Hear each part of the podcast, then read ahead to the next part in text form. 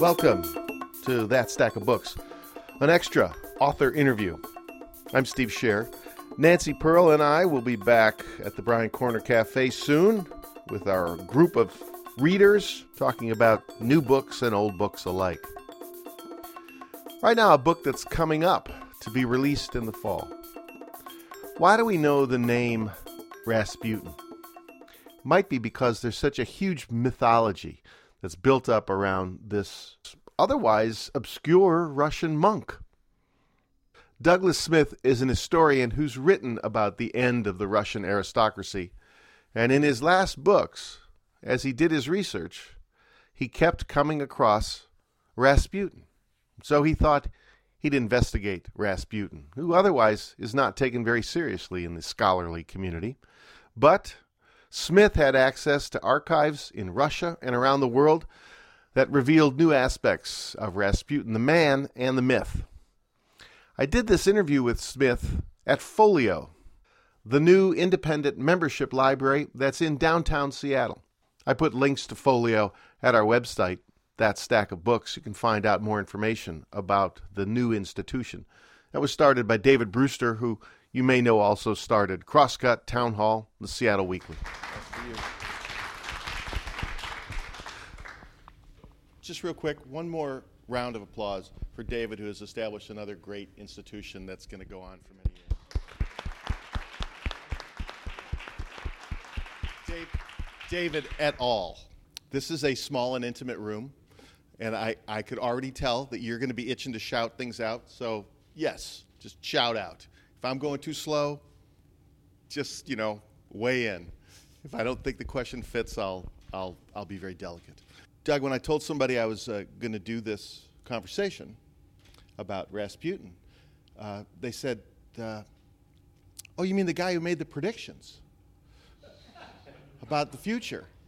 And it got me thinking about how a history professor of mine used to talk about history was this constant evolution and constant effort to understand new ideas and bring new ideas to the forefront.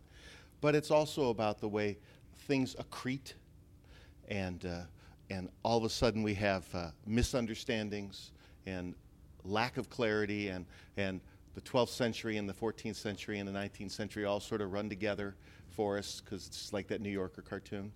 And, right, it's just a few miles away from New York City is the end of the world. Yes. And when you were writing about Rasputin, you said that, well, the historical Rasputin, pretty hard to find. But the mythical Rasputin, I'll call him that, is everywhere and is just as important for our understanding of what happened in that era. Is that right? Yeah, that's true. I'd like to also go back to David, though, and what he's done here, if I can, for one second. My previous book, Former People, I wrote when we were living in London, and much of it I wrote at the amazing London Library, the ultimate subscription library that goes back to 1841.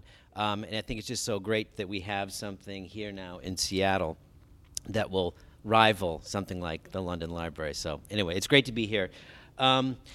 Yeah, it is interesting how the centuries merge together. When our son was a few years younger, I think about the age of 9, he always referred to things that happened before 2000 as the old days. So in other words, if something started with 19 whatever, those were the old days. And all time sort of melded together, anything pre-2000. And I think that's true for maybe a lot of us, unless we're constantly reading history and staying on top of it. As far as Rasputin goes, he's clearly one of the most mythologized, sort of legendary figures that you can think of in sort of at least recent modern history. And when I set out to write the book, I really wanted to try to get beyond and behind the myths and get to the real man as much as one ever can. And I decided that the way to do that is I had to sort of dig up every little grubby fact that I could about his life, where he lived, where he was on any given day, who he met, what he was doing, et cetera, et cetera. And that's what took me so long to write the book and required that I went to so many places to research it.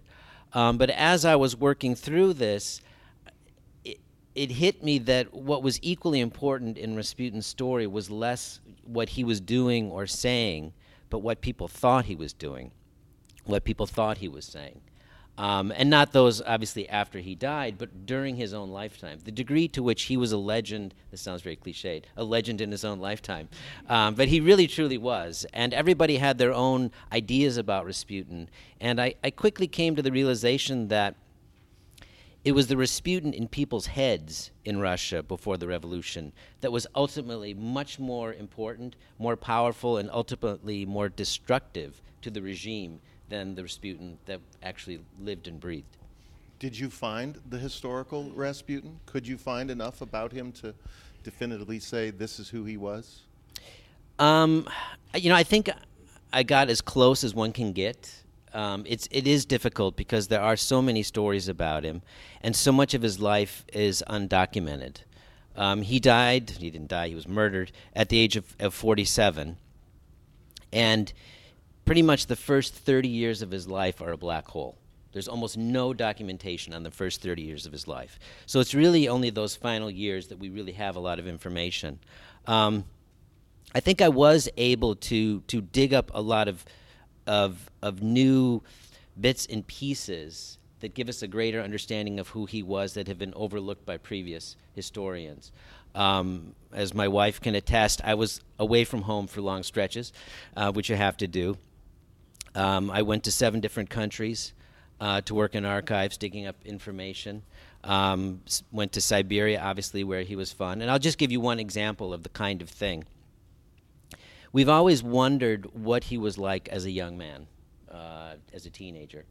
And there's been all sorts of theories and stories told about those early years, but they've never really been documented. So I knew I had to go to Siberia for a whole host of reasons, but I spent about a week in the city of Tobolsk, which is sort of one of the ancient capitals of Siberia, not far from where he was born. And in the archives in Tobolsk, I made this amazing discovery. 2 journalists in 1914, pretending to be government officials, went to his hometown and said, "We're from the Governor General of Petersburg, and we've been sent to get information on Rasputin." And so this lowly clerk said, "Well, what exactly were you looking for?" He said, "Well, we need his criminal record." And this clerk was too intimidated to ask for proof of ID and got out the sort of book of convictions from the local village. And went through it and showed him, well, the only thing I can see in here was that as a teenager, he had spent 2 days in jail for offending what was basically the local mayor. Now, it doesn't seem like that big a thing, but no one had ever found this before. And when I saw that, I was like, it's one of those eureka moments, exactly. So I was able to weave that into the story. And it does give us some idea, again, that there was this rebellious streak to Rasputin that people have often wondered about but couldn't really say definitively. And so I thought that was the kind of thing that I looked for and found a good number of. All right, I want to come back to how you did all this work, but let me put him in a little bit of historical context. So growing up in that Russian empire, what was life like for somebody like him?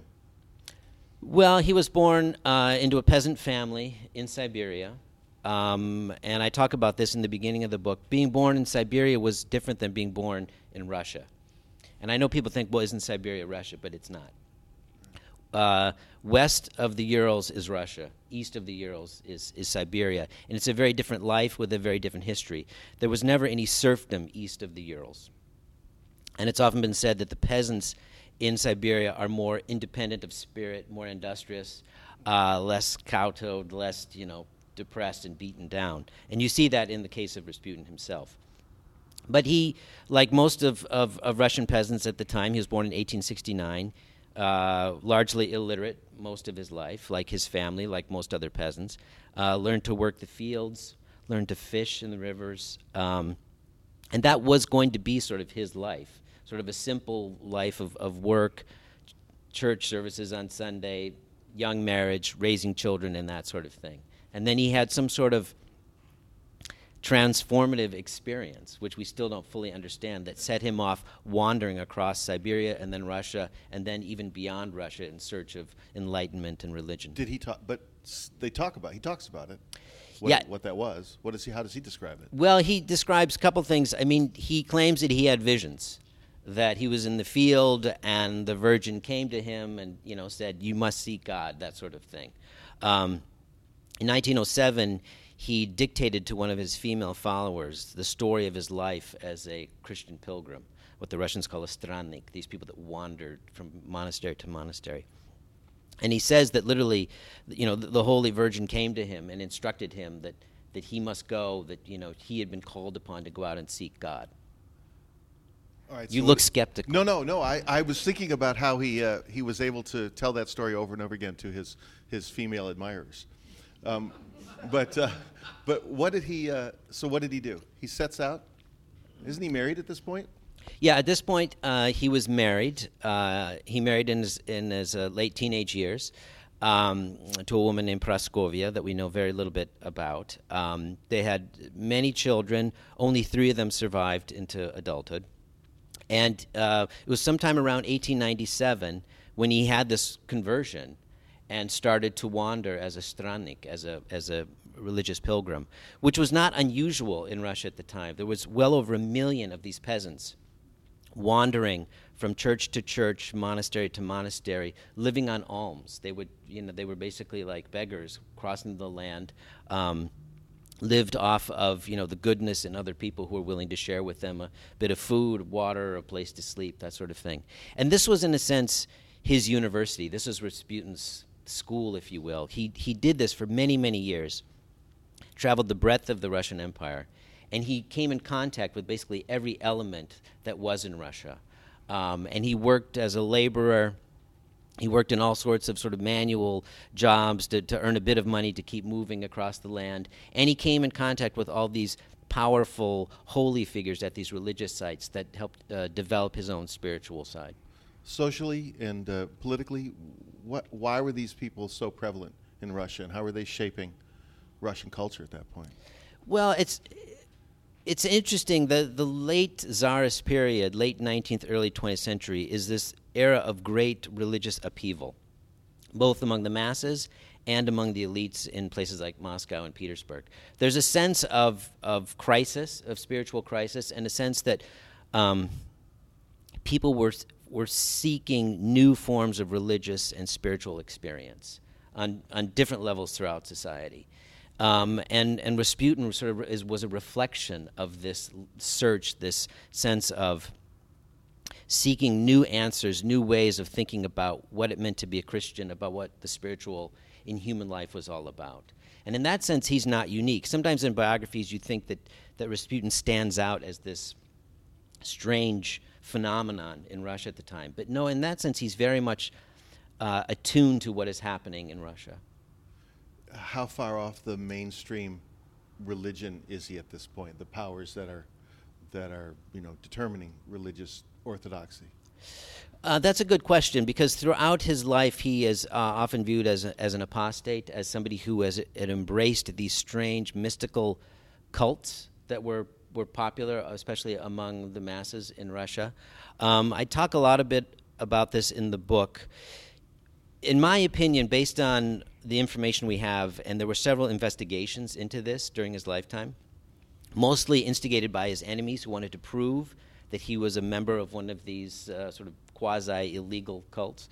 I think he was a true Orthodox believer, but I think he understood Orthodoxy sort of in his own way, which is maybe convenient, I don't know. But he put his own stamp on what it meant to be an Orthodox believer, on what true faith meant, and how one practiced that faith, and the tenets one had to live by. He was obviously, for some people, very controversial, but again, he was not alone in that. You had a lot of other mystics, holy men, coming up from the lower orders, if you will, who were quite popular, many of whom had ideas much more outlandish and crazy than Rasputin had. Like what? Make sure the audience is old enough for this sort of conversation. I talk about this where I sort of sketch the religious atmosphere of Russia at the time. There were some really, really bizarre folks out there. They were people who sort of set them up as basically gods on earth, as sort of, you know, the reincarnation of Christ. And they created all sorts of bizarre cults in which they would attract followers and often subject them to the most bizarre tortures, humiliations. Typically they were men, but there were women as well who led these cults. Sex was always at the center of most of their activities. Many of the women in the cult would have to become the, you know, lovers of the local deity, if you will. There was one individual, some of these men and women were arrested, imprisoned or exiled to Siberia for their actions. There was one holy man, the sort of charismatic holy figure in Petersburg at the time, who would go around and get the women in his group impregnated. Then they would have babies, and then he would force them to give up the babies and would put them in various orphanages without the parents knowing, as a way of sort of controlling and manipulating. I mean, things way beyond that Rasputin ever got up to, that and make him, in fact, seem maybe less exciting than people would like to think. Yeah. Can I leap out just for a minute?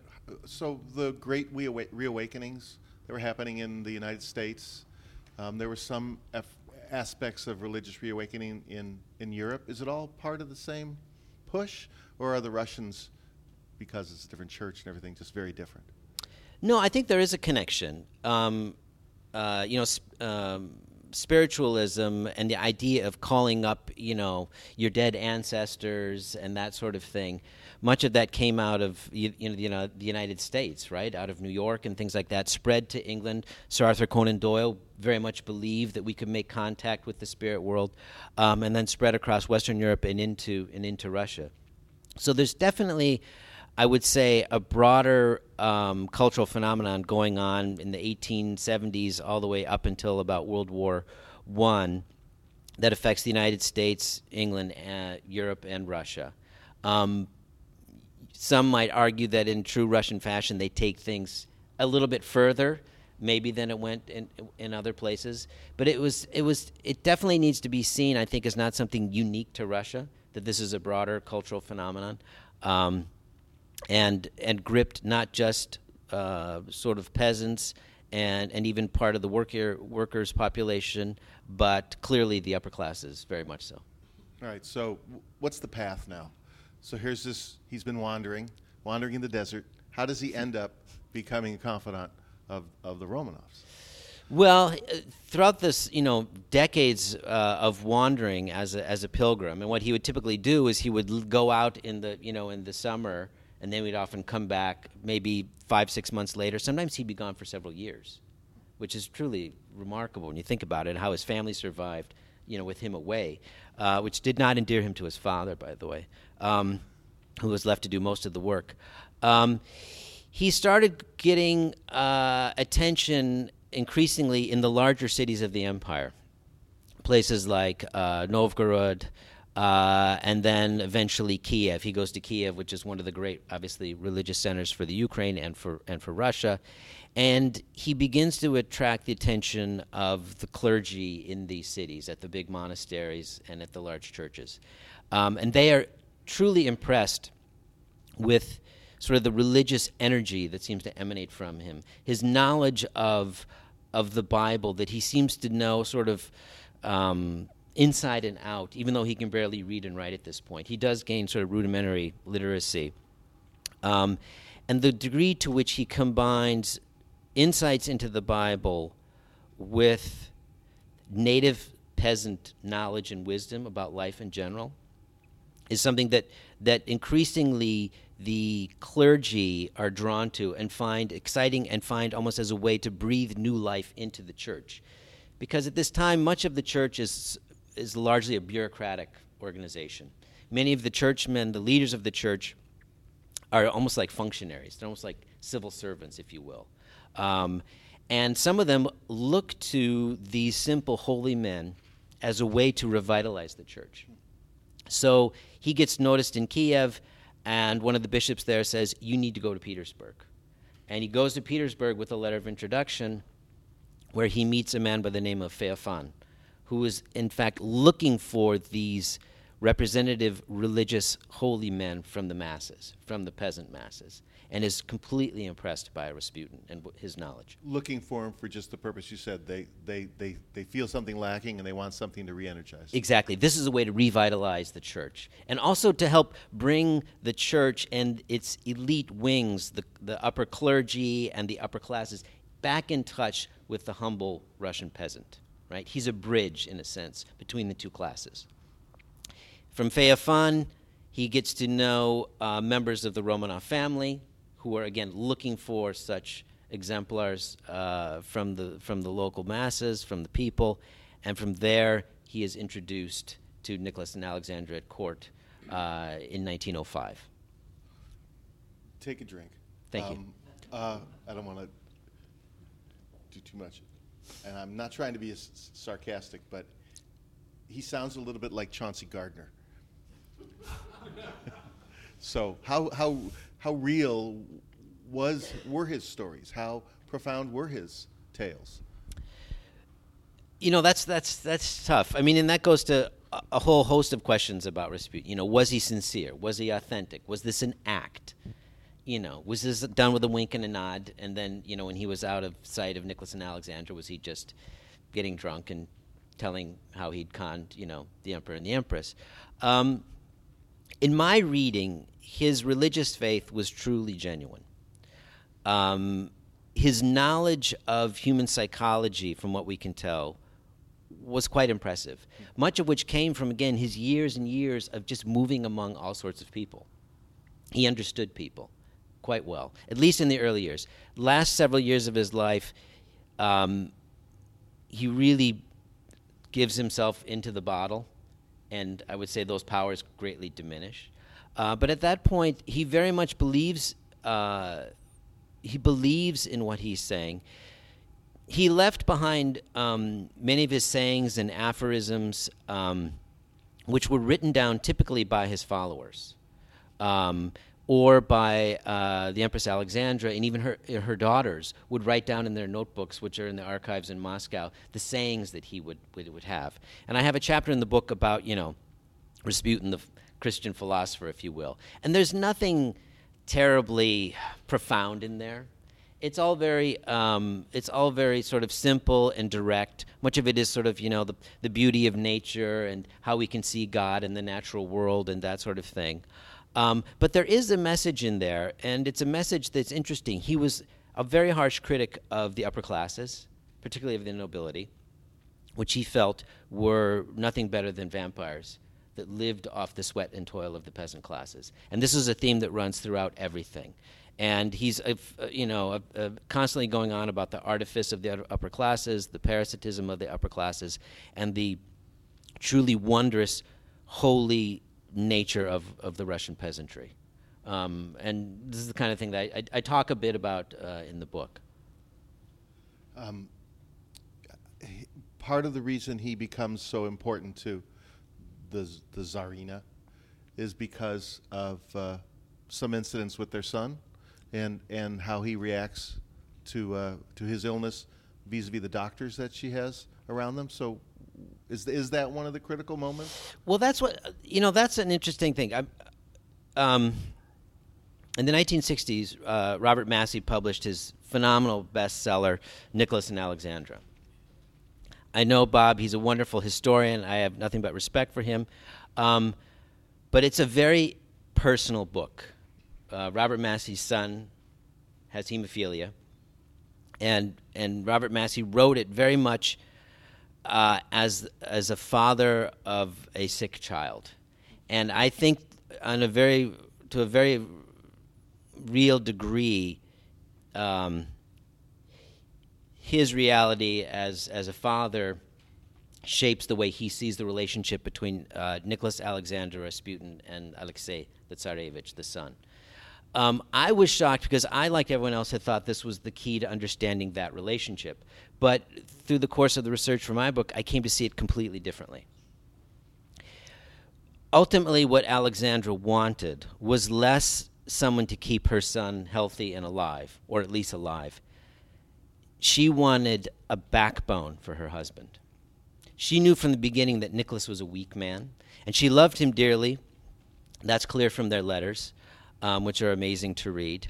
But she knew from the get-go that Nicholas was weak and that he was not cut out to be Tsar. A pillow, I believe, is a phrase you used. Yes. It was said that Nicholas was like a pillow and that he always showed the imprint, the impression of the last person he talked with. He basically sat on him. And if you read the letters that Nicholas and Alexandra exchanged, it's very clear that Rasputin is, one might even say, the balls, if you will, that she felt her husband lacked. And she's constantly saying, Rasputin says do this, you must do this. I met with, our friend, as they called Rasputin, and our friend says, don't do this, don't appoint this person, you must be strong. Now, when the ministers try to get you to change your mind, think of Grigori. She sends her husband Rasputin's comb and says, before the next meeting with the ministers, make sure you comb your beard and hair with the comb of our friend. This will give you the strength that you need to stand up to the ministers. And so I came away after years of going through all this and thinking about it, coming to the realization that ultimately the key relationship is Nicholas, Alexandra, and Rasputin, which is not to say that the illness of Alexei is not important, because she did believe that Rasputin had the power to keep Alexei alive, and she did rely on that. But a couple things that I would just add that got me to sort of shape my thinking about that. One thing is, none of the previous biographies talk much about it, this mysterious Frenchman by the name of Monsieur Philippe, and I have a whole fairly long chapter on Monsieur Philippe, who came into the lives of Nicholas and Alexandra in 1900. He was from Lyon, a seer, magnetizer, faith healer, guru of all sorts. He came to the court of Nicholas and Alexandra, and they were completely taken with him. And they basically fell in love with him and thought he could do everything. And both Nicholas and Alexandra looked to Monsieur Philippe to guide them in all matters, including politics. So well before Rasputin is even there, they are looking to this, soothsayer, who truly was a charlatan. I mean, we can talk about Rasputin. This guy was clearly a fake. He was bogus all the way. But they completely believed him. And this went on for a number of years, until finally members of the Romanov extended family and powerful figures at court said, this man has to go. This is not okay. And when he's kicked out, basically, he says, just wait. Another friend will appear. Be ready for him. And that's Rasputin coming in. And that's separate of the illness of Alexei.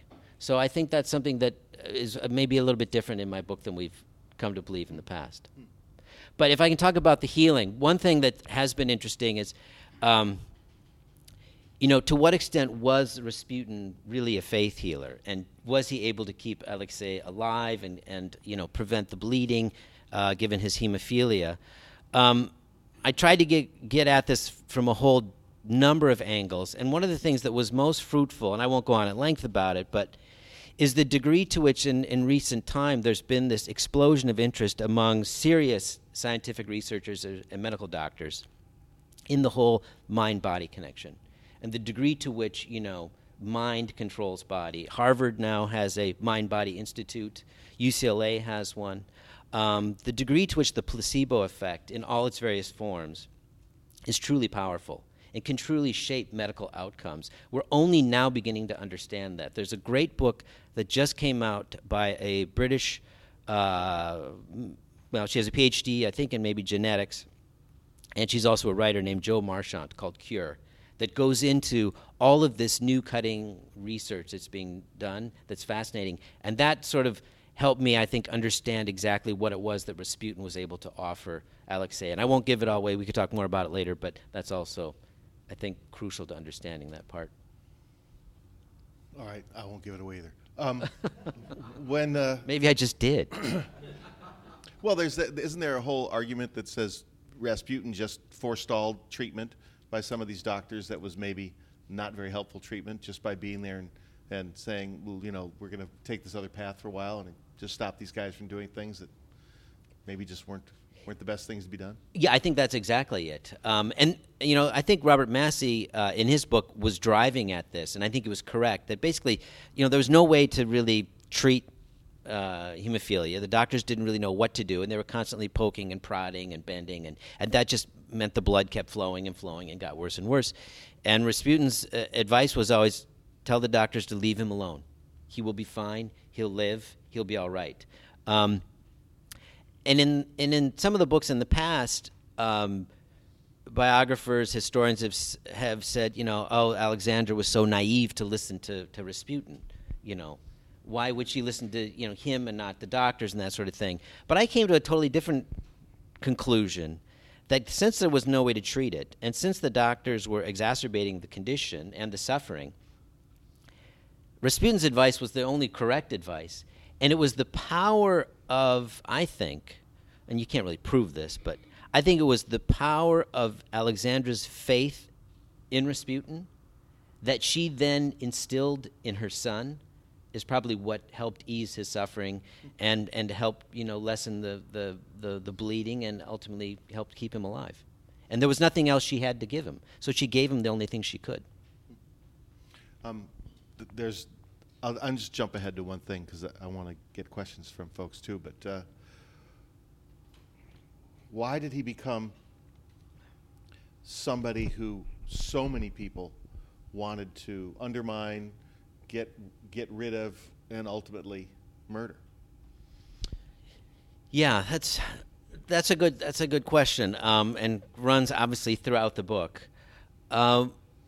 It goes back to that earlier point about what became equally important in researching and writing it was the Rasputin in people's heads. I mean, there's a couple of things that are going on. Nicholas and Alexandra were very standoffish with the other powerful families of the realm. They did not embrace the other members of the Romanov family. They kept the powerful aristocratic clans at an arm's length and were very standoffish. And this is something that greatly offended the leading powerful families of the empire. You know, what is this that we are somehow not good enough to be part of their lives? And then along comes Monsieur Philippe, and then along comes a figure like Rasputin. And people are like, wait a minute, you know, I'm Count so-and-so or Prince so-and-so. I'm not invited to court. I'm not, you know, permitted into the private chambers. And this peasant is? And it created such a negative backlash that it helped drive a wedge between the crown and the elite. And the elite started making up all sorts of stories, all sorts of slander and gossip, which helped undermine the legitimacy of the throne, especially among the elite that the crown needed to, you know, stay in power. That was one element. And then on the other side of the political spectrum, members of the revolutionary left very quickly realized that Rasputin was just what they needed. He was a perfect tool that they could use to attack the regime. And again, they began making up all sorts of wild claims about his debauchery, that he was sleeping with the empress and the daughters of the Tsar, that he was in fact the true power behind the throne, appointing ministers and dismissing ministers. And in their critique, this becomes a way of arguing of the need for revolution, that Rasputin was a sign and a symptom of the bankruptcy of the Tsarist regime. So you get Rasputin being attacked both from the, if you will, from the right and from the left, although for differing reasons. Those on the right claim that they are attacking Rasputin because they want to save the regime, right? Because his presence sullies the prestige of the throne. And then on the left, you get it because they are trying to, in fact, undermine it. And so he becomes this sort of tennis ball that's being whacked back and forth. And it must be said, and I talk about this a lot in the book, he gave them plenty of ammunition. But it's often not clear, you know, you talk about women. He had lovers. He admitted this. His wife admitted it. His daughter, Maria, admitted it in her memoirs. He did have a thing for women. He was creepy. You know, women would sit next to him, and he just couldn't, you know, stop pawing them and telling them how beautiful they were and that kind of thing.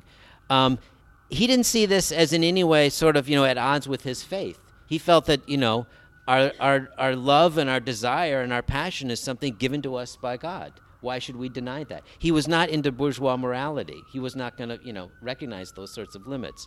So there's that. But again, there's other things that are fascinating that I still am not really sure I have a grasp on. In one of the main archives in Moscow, I was fortunate to get access to the police files. He was constantly being followed by the police for various reasons, both to protect him and to gather compromising material and information on him. And if we are to believe these police files, he was often picking up prostitutes in Petersburg. And they would claim to interview these prostitutes. Now the question is, can we believe the police records? Because oftentimes the people in charge of the police were Rasputin's biggest enemies.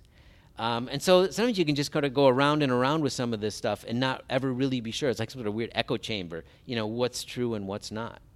You dove into all this literature, and there was a whole industry of this literature during his life, right? And then as soon as he was murdered, there were people writing books about him, movies being made, books continuing to be written.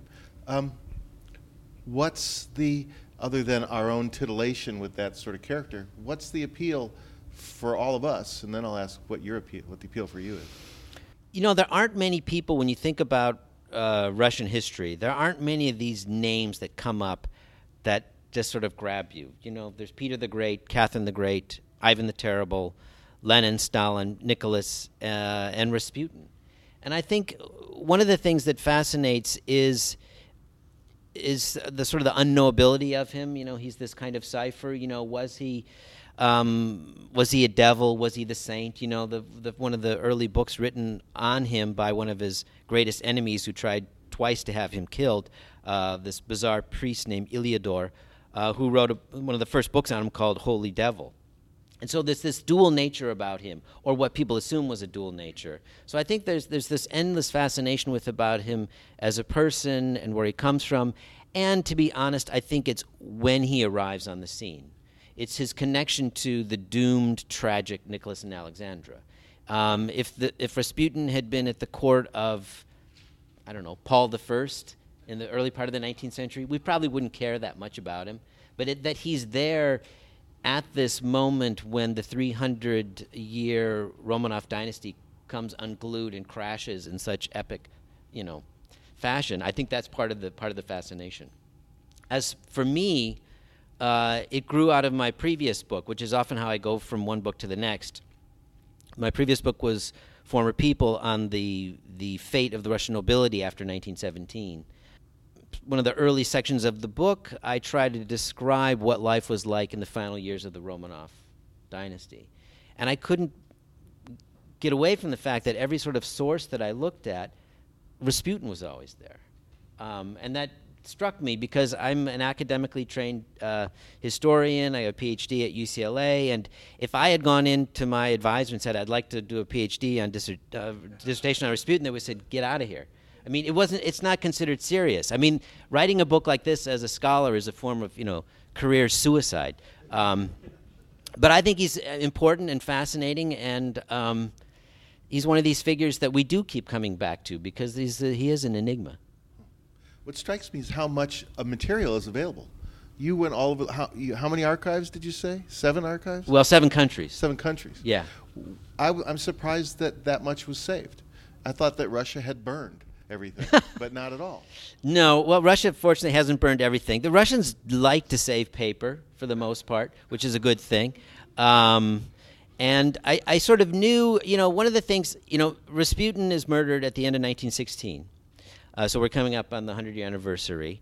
The country is plunged into revolution, then civil war. And basically after that, the archives on Rasputin were closed. And you couldn't really research him.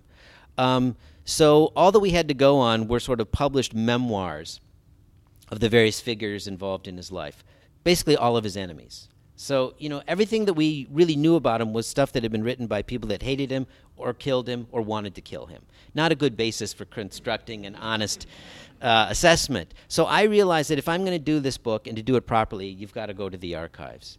And that's what I did. So, 2 or 3 archives in Moscow, 2 or 3 in Petersburg, three places in Siberia, various places in London, Cambridge, Stanford, Berkeley, Columbia, you know, Paris. I went to Paris, Berlin. I went to Vienna. And you might think, well, why? I mean, that's kind of stupid. But just a couple examples. One of the things that myths that was always told about Rasputin was that during World War I, he was a German spy, and that he and Alexandra were feeding secrets to the Germans. Now, you think, well, that's nonsense. It is nonsense, of course. But you still get people writing. Just 10 years ago, a book came out on Rasputin by a reputable scholar in Russia that, you know, beyond any doubt, he was a German spy. And I'm sitting there thinking, well, if he's a German spy, it would show up in the archives in Germany. But no one had bothered to take a look. So I went and spent a week in Berlin working in the political archive of the Ministry of Foreign Affairs. I had a great time. I mean, for me, it's like every day's Christmas. You know, every day you get these new documents, you don't know what you're going to get. And indeed, the Germans in 1915, 16 were obsessed with Rasputin. They had all sorts of stuff on him. But they thought he was a British spy. And they were trying to figure out, well, how can we turn him to become a German spy? And there was all these people sending information. And so that's just one example of why I felt I had to go to all these places. And it adds a richness and complexity to the book that I hope will be new and fresh and interesting. Any stones unturned at this point? Do you think you got it all? Do I think? No, you can never think maybe you got it all. There probably is something somewhere that that I'm missing. And you know, a lot of it is just, you know, boring hard work, and a lot of it, too, is just dumb luck. I was, for years, I'd been trying to get these police files at the archive in Moscow, and I was always being told when I'd put in a request that, well, these are with the director of the archive, you can't have them. And this went on for years, and I'm like, what? Come on. I mean, how long can he have them, really? So I was in England at a literary festival, Hey NY Literary Festival, giving a talk on my last book. And after it, this woman comes up to me and says, I enjoyed your talk very much. And we started chatting, and turns out she was from Russia, lives in London, was a art historian, specialist in Russian history, and teaches at the Courtauld Institute there. We started talking, and she's like, well, what are you doing now? I said, well, I'm writing a book on Rasputin, blah, blah, blah. And I said, yeah, but, you know, still some things I can't seem to get, like these police files at the State Archive of the Russian Federation. And she goes, oh, well, my godfather's the director of the archive. I said, really? So he's the guy that's been holding on to these.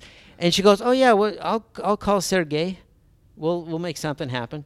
So sure enough, she calls her godfather, who's the head of the archive. And a few months later, I go over there. Unfortunately, I only had 2 days. But I met with Sergei Mironenko, nice man, head of this major archive in Moscow. And there they were on his desk, stacked up like this. And I had 2 days to try to get through them. I spent 2 days without eating, going to the bathroom, sleeping, and found some amazing things in there. But again, there was just stupid luck, you know? And if I hadn't run into this woman and hadn't mentioned this, I never would have probably gotten to see those archives, those documents. All right, can I ask one last question real quick? Because this sounds like your next book. Iliador? The mad priest? The mad priest.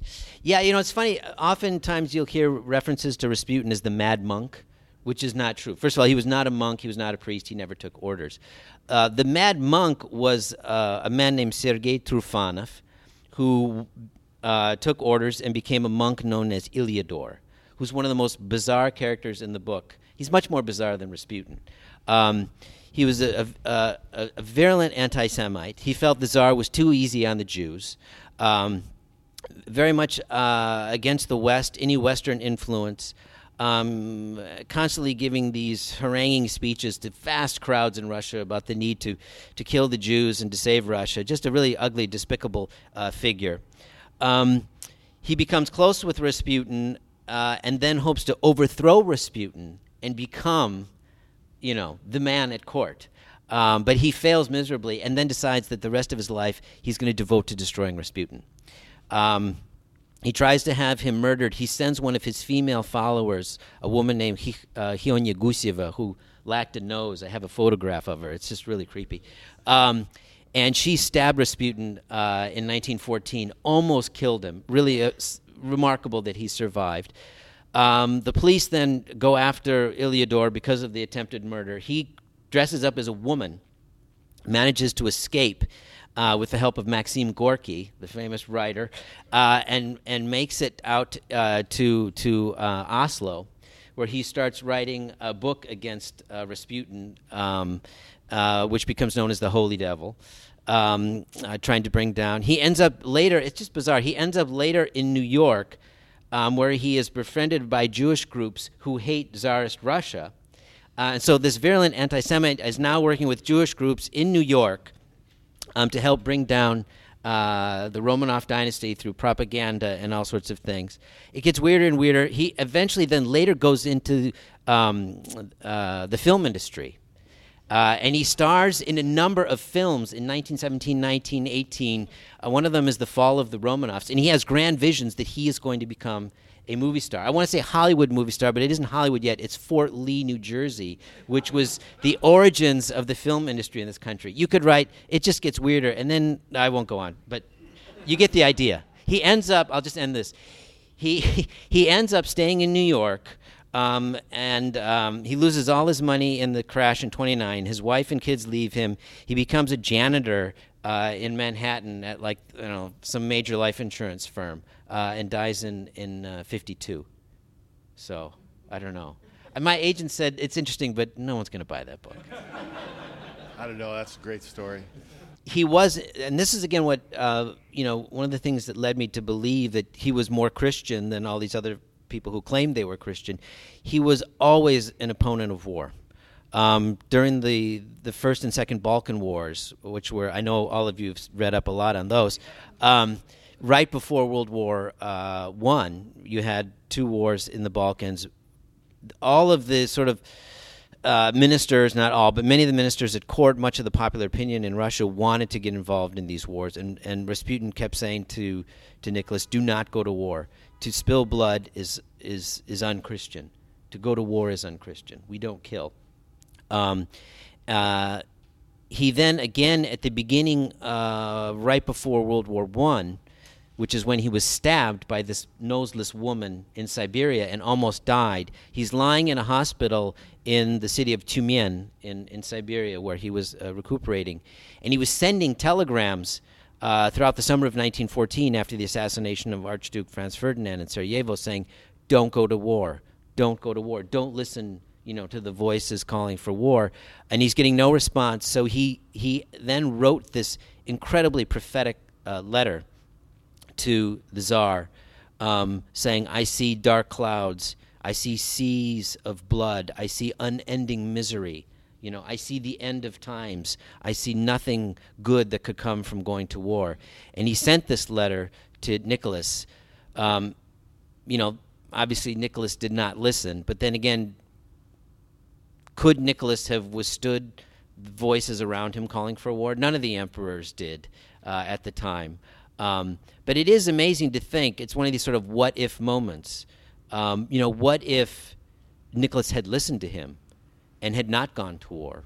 The course of the 20th century would have been completely different. And it is remarkable, and again, I think something that has been lost in Rasputin's biography is that he really was, and it is true, he was a man of peace. He was opposed to war throughout his life at every step. He never thought it was the right thing to do, and he thought it was fundamentally against Christian teaching. And when I first heard that story about the letter, I thought, oh, this has to be bogus. This can't be real. But sure enough, the Beinecke Library at Yale University has this letter. The Tsar kept the letter, and when the family was sent into exile after the fall of the monarchy, they ended up in Tobolsk, which was very close to where Rasputin had lived. And elements, outside the house where they were being kept made contact with them, and they were able to exchange things. The Tsar made sure that this letter made its way back to Rasputin's family.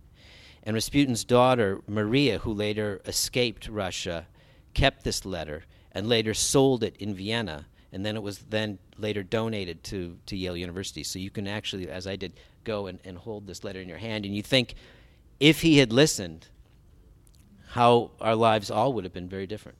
In terms of his, concrete influence on politics, it was actually quite minimal. And it was only really in the last year or two of his life where he's really trying to shape what is happening. Once the war begins, he never questions the war, and he continues to support the war effort. And he continues to tell Nicholas over and over, we will be victorious. God is on our side. The way in which, he really does try to get his hands on politics is through the appointing of various ministers, whether it's the Minister of Agriculture or the Minister of War. And he starts giving advice in who he thinks would be good in these roles and positions. Typically, he's ignored. But there are occasions where Nicholas will listen. And it's usually not just Rasputin saying this to the Tsar, but it's Rasputin saying it to Alexandra, and then Alexandra writing to the Tsar and saying, this is what our friend thinks we need to do. Most of the time, this advice is ignored. He's also very much shaping what's going on in terms of church hierarchy, about who should be the head of the church and that sort of thing. Again, most of this is happening in the later years. And part of it is reactive in nature. And this is something that I also tried to bring out in the book is, Rasputin knew that the ministers hated him. And not only did they hate him, but at times they tried to off him. The Minister of Interior, a man named Khvostov, at the end of 1915, 1916, who was in charge of all the security apparatus and the police and the gendarme, basically cooked up a plot to murder Rasputin. And so part of Rasputin's wanting to be involved in appointing people was very much wanting to see that people were appointed who would be friendly to him, would be less likely to kill him. So there's that. One of the things that he pushed for, again, on a simplistic level, and maybe it wouldn't have made any difference, but he was never became a creature of court. He always kept his home in Siberia and was always traveling, was always moving among the people. And he was one who quickly came to see that there was hunger and there was suffering, and the people needed food, they needed heating, fuel, and oil, and those sorts of things, especially during the final years of the regime. And he was constantly saying, there are bread lines, there are problems in the city. You need to stop sending troops to the front. You need to be taking those trains, picking up grain, and bringing it to the cities. The cities are starving, and that is dangerous. Again, this advice was ignored. Whether or not it might have changed this ultimate outcome is hard to say. So that's really what was happening. What people were saying knew no bounds. People were claiming that literally, he was running the country, he was making all the decisions, that he lived in the palace, that he was sleeping with Alexandra, that he was sleeping with the other daughters, that in fact one of the daughters, Tatiana, was pregnant with his child. Right towards the end, there was a myth that took hold that Rasputin, together with a Tibetan doctor named Badmayev, were slipping drugs to the Tsar and had what they called zombified him, and so that Nicholas was basically catatonic and was out of it, and that Rasputin, together with this Tibetan doctor and with the approval of Alexandra, had basically made him, a non-factor in running the country, thus they could control everything. I mean, the rumors of what he was able to control really just flourished like crazy in the final couple years. And again, much of this was driven as a way to undermine the regime by those, especially on the left. Yeah, the murder. Yeah, we didn't get to the murder. This, again, is one of those things. There's two books that were most important in shaping the myth of Rasputin, especially in the West. The first was The Holy Devil, written by Iliador, the so-called mad monk of Russia. The second were the memoirs of Prince Felix Yusupov, who was obviously one of the men responsible for killing Rasputin. Now, everyone, if they know anything about Rasputin, is usually that he was impossible to kill, that they tried to poison him, they tried to shoot him, and that eventually they threw him in the freezing waters of the Neva River, and only then did he drown. It's all nonsense. Prince Felix Yusupov is one of the more reprehensible characters in my book, a person I found it very difficult to try to remain any sort of disinterested, objective approach for. This is a man who invited Rasputin into his home under false pretenses so that he could murder him in cold blood, along with four other men who are all well armed. I talk a lot about in the book about was there poison or wasn't there poison? There probably wasn't poison. And this notion that Rasputin was such a powerful force, and in fact, in his memoirs, Yusupov calls him Satan, says basically that this was Satan incarnate in front of him. Well, of course, that's very self-aggrandizing for Prince Yusupov, right? It sounds much better to say I alone killed Satan as opposed to I shot a defenseless unarmed man in my basement. And I talk a bit in the book about sort of the whole literary production that goes on in Yusupov's memoirs about the way he tries to justify the murder. In Petersburg, there's the, what's it called again? The State Museum for the Political History of Russia. And in that museum, in one of their archival holdings, are the actual autopsy photographs that were taken of Rasputin after his body was pulled from the waters of the Neva. And it's ghastly to hold those originals in your hand. They have pictures of him on the ice, like this.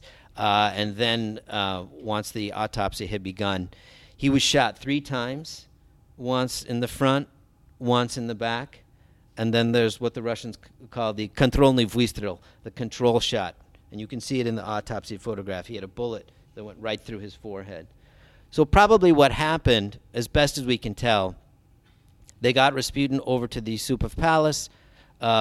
He thought there would be a party. He thought he was going to meet Yusupov's lovely young bride.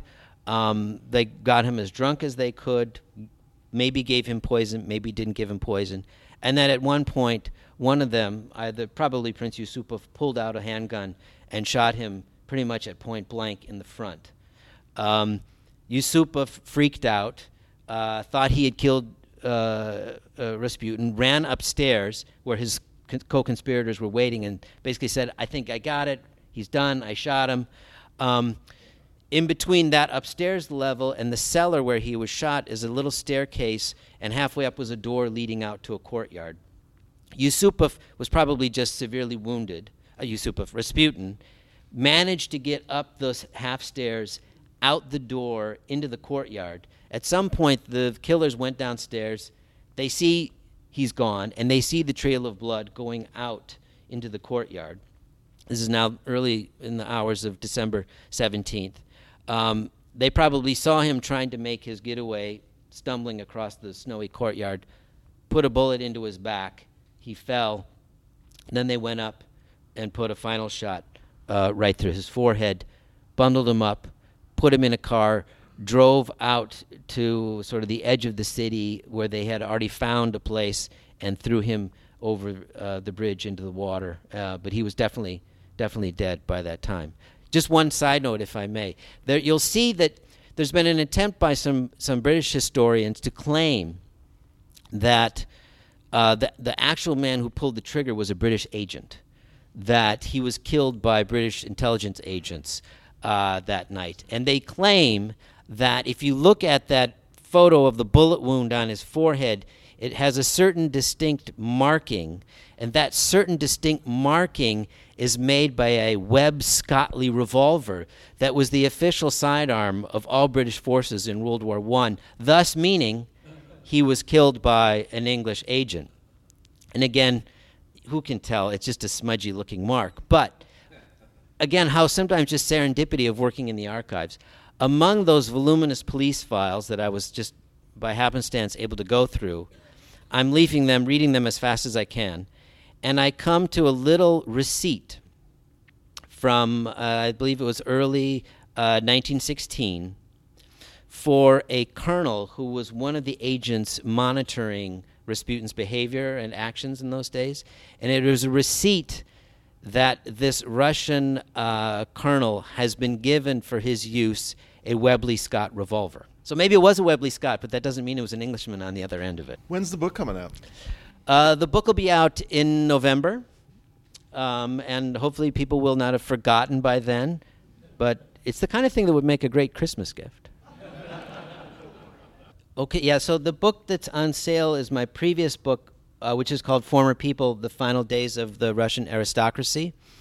And just as Rasputin sort of grew out of that book, Former People grew out of a previous book I wrote, which was called The Pearl, which sounds like fiction. When I used to tell people about it, people thought it was fiction, but it's actually a true story of Count Nikolai Sheremetyev, who was this fabulously wealthy Russian aristocrat in the 18th century, sort of in the era of Catherine the Great. And his love and passion was theater, especially opera and ballet.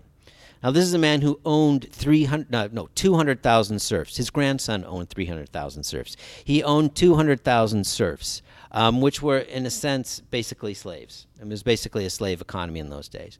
And to put it in some sort of context, the largest slave owner in this country before the Civil War had around 1,200 slaves. So that man would have been a pauper next to Prince Sheremetyev. Well, what he did was he would go out and his overseers would find attractive young boys and girls with good singing voices, take them from their families, and train them to be performers in his own private serf opera company. And he fell madly in love with one of these young women, a woman named Praskovia, who performed as the Pearl. So anyway, I told the story of this illicit affair, romance, call it whatever you will, between Count Sheremetyev and Praskovia. And to do that, I felt I needed to find descendants of this family, the Sheremetyev family. And sure enough, some of the descendants of the Sheremetyevs now live in the United States, and I got in touch with them and got to know them, wanting to learn more about this story from the 18th century. And I remember one night having dinner in Connecticut, Bridgeport, Connecticut, with Nikita Sheremetyev and his wife, Maiko. And I noticed they had all these beautiful Russian things on their walls. And I said, how did your family get all this stuff out after the revolution? I mean, you must have had to flee and, you know, that kind of thing. And we were having dinner, and Nikita, who's sadly no longer with us, but was a wonderful man, they both were, sort of laughed, and he had a little glint in his eye, and he held up a little, like, silver spoon or fork or something, and he said, Douglas, this is all that remains of the Sheremetyev fortune. That they had bought all this stuff later in emigration. And he started to talk a little bit about how his family had fled with basically nothing. And I got intrigued about what it would have been like to have been a family that for literally hundreds of years had been incredibly powerful and wealthy and influential. And then overnight, the revolution happens, and you are now hunted, which the family was. Great many of the family were killed during the revolution and later. So that's sort of how I got interested in Former People. It's an amazing story. It's a sad story, but it's a powerful part of Russia in the 20th century that I think a lot of people don't know about. Rasputin today, it's funny. There's not much there to remind you of Rasputin. I went to 60 Gorokhovaya Street in Petersburg when I was there a few years ago, which is where he had his last apartment, his most famous apartment. There's no plaque. There is a Rasputin hair salon on the ground floor. And I waited until someone was coming out, and then I snuck in through the locked gate, and I went up the stairs that he would have climbed, and I knew where his apartment was, and I have to say, I debated ringing, and I just couldn't bring myself to do it. There's not much discussion of him. There's not much commemoration of him. In Siberia, the little village where he was from called Pokrovskaya, a husband and wife have created a Rasputin museum that I visited, which is really quite fascinating. You know, almost every museum in Russia, or maybe every museum in Russia, is official. You know, you need the imprimatur of the state to open a museum, basically. And this is just done on the love and resources that this couple have. You know, I didn't agree with all their interpretations of him, but there's that. There's a fiberglass statue of Rasputin that has been put up next to the hospital where he recuperated after that attack in 1914. And the hospital, which is now turned into a ruin, has a new sign next to it that says, you know, here in 1914, Rasputin recovered from an assassination attempt. People have tried to find the spot of his first grave outside Petersburg at Tsarskoye Selo, and there's a little makeshift shrine in what I believe is an incorrect location. but there's really no real sense that, you know, he's been, you know, embraced in, you know, Putin's Russia, other than by a group of nationalists. There is a small but sometimes vocal group of Russian nationalists who want to see Rasputin beatified, canonized by the church. Their belief is that he was a true martyr, that he was, you know, killed as a believer in orthodoxy, as a supporter of the throne. The church even put a commission together to investigate whether he was worthy of canonization, but they came to the conclusion that there was just too much gossip still out there and too much talk about womanizing and drunken behavior and lechery to have him canonized. But there are these people that do really want to see him, you know, as a truly saintly figure. There are people that have drawn icons, painted icons with him next to members of the Holy Family and that sort of thing. But those are fringe views, I'd say. I'd say, you know, most people don't give him much thought.